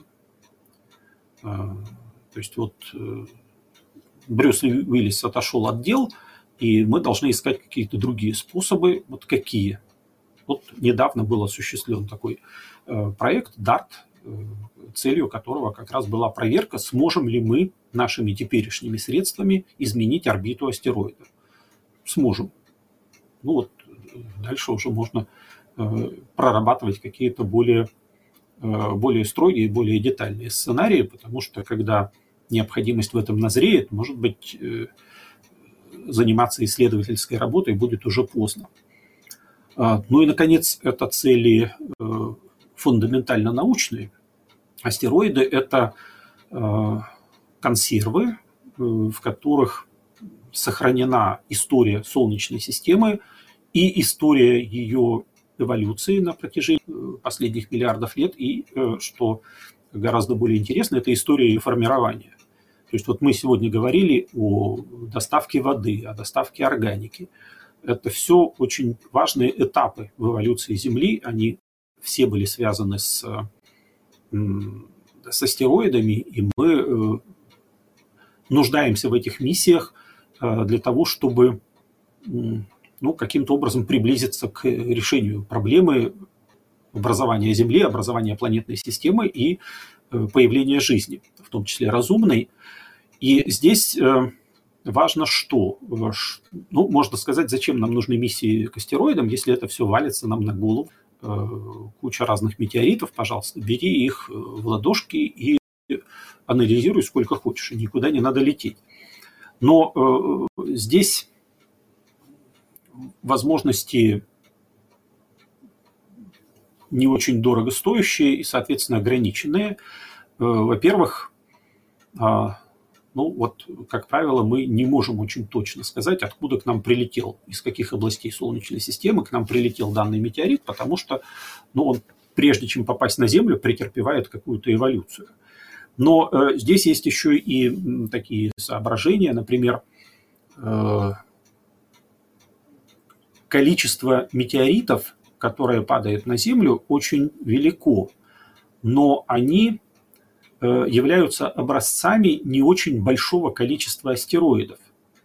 Э, то есть мы, анализируя метеориты, не получаем полном представления об астероидной составляющей Солнечной системы. Больше того, это представление может оказаться несколько перекошенным, э, потому что может оказаться, что метеориты, которые падают на Землю, это некий, некая особая группа метеоритов, не обязательно прицельная. Эта мысль отчасти подтверждается попытками, э, ну, время от времени предпринимаются такие попытки модельные, Вот у нас есть вещество метеоритов со своим минеральным составом, со своим изотопным составом. Давайте мы из этого вещества соберем Землю. Не получается. Приходится предполагать, что помимо тех метеоритов, которые сейчас падают на Землю, на нее падало еще что-то, и этого еще чего-то было гораздо больше. И э, вот э, попытаться как-то вот это рассортировать мы можем, если мы непосредственно будем исследовать астероиды. А, ну и там, конечно, куча разных э, проблем в этой связи возникает. И происхождение воды, происхождение органики, эволюция астероидов, как происходили их столкновения, как происходила эволюция астероидов вот в ту бурную эпоху первичного устаканивания Солнечной системы. Вот это все мы можем э, узнать и получить какие-то более-менее подробные ответы на эти вопросы, только если мы э, будем вот трогать, э, трогать это все, а не смотреть издалека. Угу. Спасибо. Павел К. Дельта а, со следующим вопросом. Занимается ли планетология метеоритами, астероидами, кометами или это отдельная научная дисциплина? Нет, ну, конечно, это все исследуется в комплексе, потому что ну, нельзя просто взять метеориты и их исследовать э, в отрыве от всего остального, потому что ну, если бы мы не знали свойств Марса, мы бы никогда не узнали, что у нас на Земле есть марсианские метеориты. Вот, так что, конечно, это все комплексные исследования. И вот один из известных журналов, он так и называется на эту тему «Meteoritic and Planetary Sciences». Спасибо. Айрат Саяпов спрашивает. Я не понимаю, почему мне все время достаются вопросы Айрата. Подозреваю какой-то космический заговор. Почему метеориты падают на Землю? Разве не Земля падает на метеорит? И будет ли в данном случае Земля считаться метеоритом по отношению к метеориту, на который она падает? А, жители метеорита с ужасом смотрели на приближающийся Челябинск все относительно, но э, вот смотрите, опять возвращаемся к определению метеорита. Кто сформулировал это определение? Международный астрономический союз. Он действует на Земле. Вот будет у них на метеоритах свой астрономический союз. Вот они там пускай решают, Земля метеорит или нет. А у нас мы на Земле все решаем. Такие вот мы ребята, да. Спасибо. Спасибо. Э, Герман Сидоренко интересуется. Слышал, что после испытания ядерных бомб производящийся металл после этого начал фонить и не подходит для производства точных счетчиков Гейгера. Можно ли для этого использовать метеориты? Ой, не знаю. Но что-то мне подсказывает, что эта проблема решена без использования метеоритов но это совершенно не моя область, так что тут я бессилен. К следующему вопросу его задает э, Руслан э, Сашилов. Э, а звучит он так. Возможно ли существование метеорита с плотностью равной плотности вещества нейтронной звезды? И что будет, если такой метеорит размером с футбольный мяч столкнется с Землей? Ну, ничего не будет э, в этом случае, потому что существование такого метеорита невозможно. Э, то есть тут нужно понимать, что до плотности нейтронной звезды вещество сжимает гравитация. А гравитация – это масса. То есть э, вы должны иметь определенное количество вещества, которое у вас станет нейтронной звездой. Вы не можете его иметь мало. Вот сколько его есть, там полторы-две солнечных массы, вот его столько надо. А если вы имеете э, массу определенной, массы вытекает размер. Размер тоже не может быть произвольным, да, но потому что плотность это масса и размер. Э, так что существование таких тел невозможно. Спасибо. Q Continuum со следующим вопросом. А почему в век технологий, когда на телефоне камера лучше, чем глаз видит фотографии со спутников, которые отсылают к планетам, делаются на Siemens C55? У меня был такой. На C55 не было камеры. Ну, извините, но вы несправедливы. Вы посмотрите на снимки, снимки Юпитера, прекрасные, которые сейчас присылает Джуна. Э, про снимки Марса я вообще молчу. Это панорамы, на которых мельчайшие камешки мы наблюдаем. Э, я думаю, что карта Луны, которую мы сейчас имеем, ну, она по степени детальности точно может соперничать э, с картами Земли. Ну, нет, это совершенно упрек несправедливый. Просто не показали вам, видимо, фото фотки хорошие, и вот. Ну и опять же, C55 без камеры. Хотя зачем эта информация? А, Максим задает вопрос. Насколько высокими и низкими могут быть электромагнитные волны, если границы в числовом выражении? Ну, высокие и низкие имеется в виду, видимо, эм, насколько простирается от... Ну, вот как, как, как, как, как, тон, как тон звука. То есть высокая ну, частота, так. низкая частота. А, ну, вот э, насколько я знаю, э, могу я ошибаться, но, по-моему, уже а, э, в генерации электромагнитного излучения речь идет о пета-электрон-вольтах. То есть это вот куда-то туда за гамма-диапазон, вот куда-то очень далеко туда. А, насчет, э, насчет длинных волн, ну вот, честно сказать, даже затрудняюсь ответить. То есть на Земле мы имеем дело с километрами, с километровыми волнами. А, ну вот, наверное, где-то такие есть. Тут же есть ограничения не только на то, могут они существовать в принципе или нет, они должны где-то генерироваться, какой-то должен быть у них источник, должен быть какой-то приемник, чтобы их можно было Э, принимать. Но э, то, что я уже сказал, это, это колоссальный диапазон размеров э, длин волн энергии. Спасибо. Касадага спрашивает, есть ли какой-то ресурс в интернете, где вносят и классифицируют метеориты по типам, составу и другим характеристикам? Да, конечно, есть э, метеоритный бюллетень, у него есть э, база данных, в которой вся эта информация суммируется.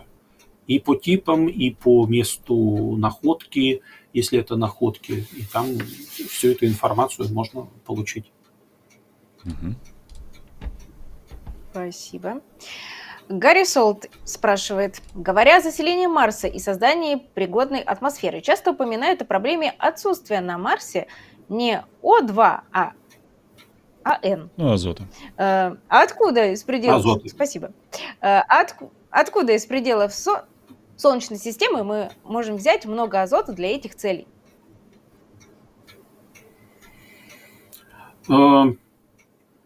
Ну, вот я, честно говоря, не уверен, что он нужен. Э, потому что, ну, вот э, мы не можем насколько я понимаю, без риска для себя дышать чистым кислородом, если это э, особенно в больших количествах.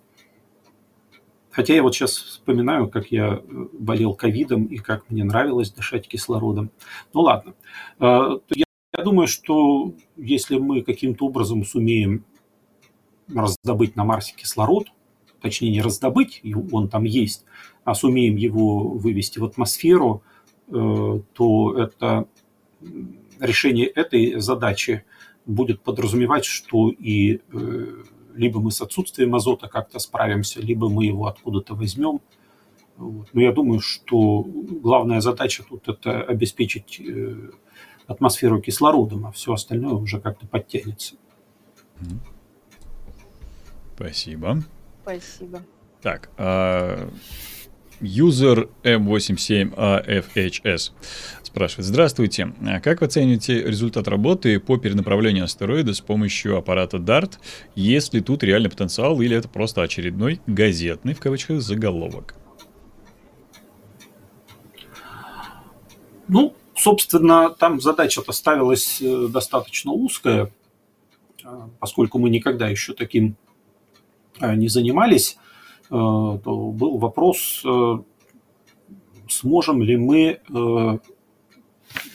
нацелить аппарат на такое относительно небольшое тело, там, по-моему, 150 метров поперечник астероида,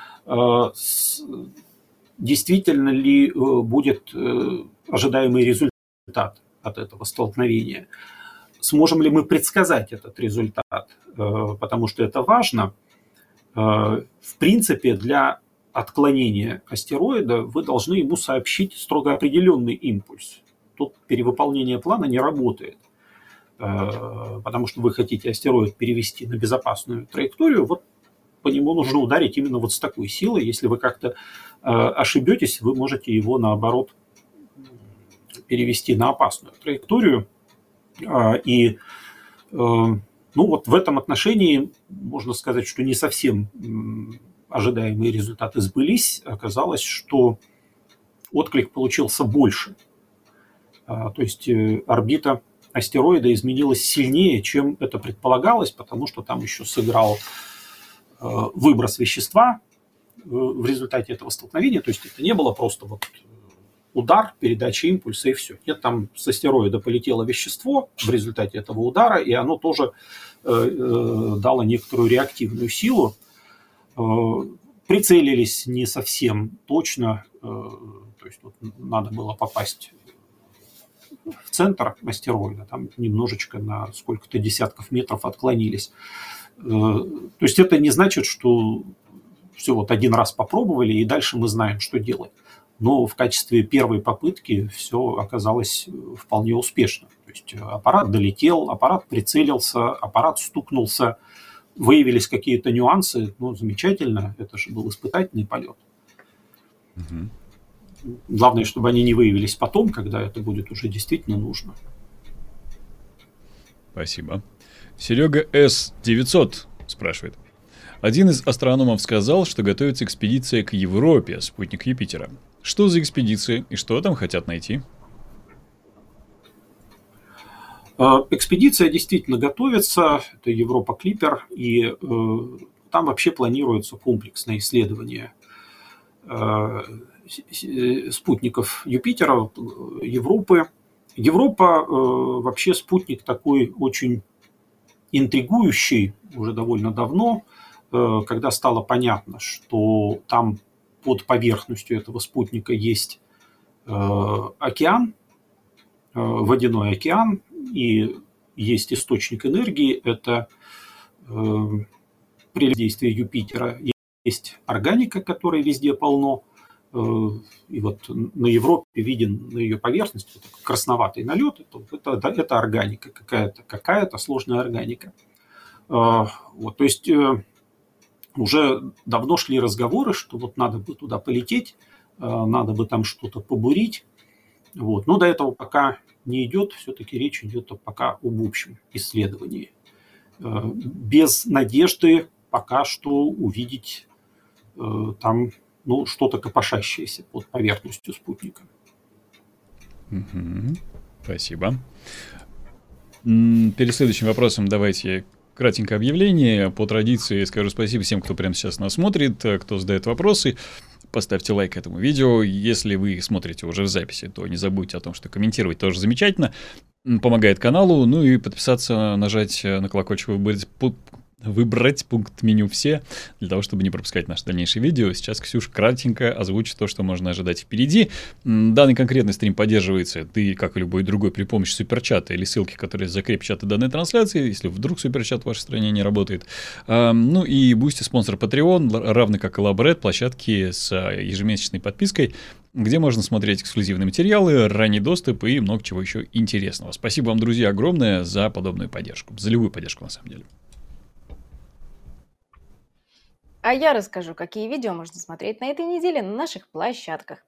В четверг, 9 ноября, на anthropogenes.ru состоится премьера видео по итогам эксперимента ВАЗа из диорита. Два года крови, пота и хейта. Добавлю еще, что две девушки на протяжении двух лет делали диоритовую вазу, сделали успешную, красивую, отличную вазу. В общем, посмотрите, не пожалеете. В пятницу, 10 ноября, на лаборатории 0+, если вы вдруг не подписаны до сих пор на 0+, вообще не понимаю, о чем речь идет, быстренько подписаться надо.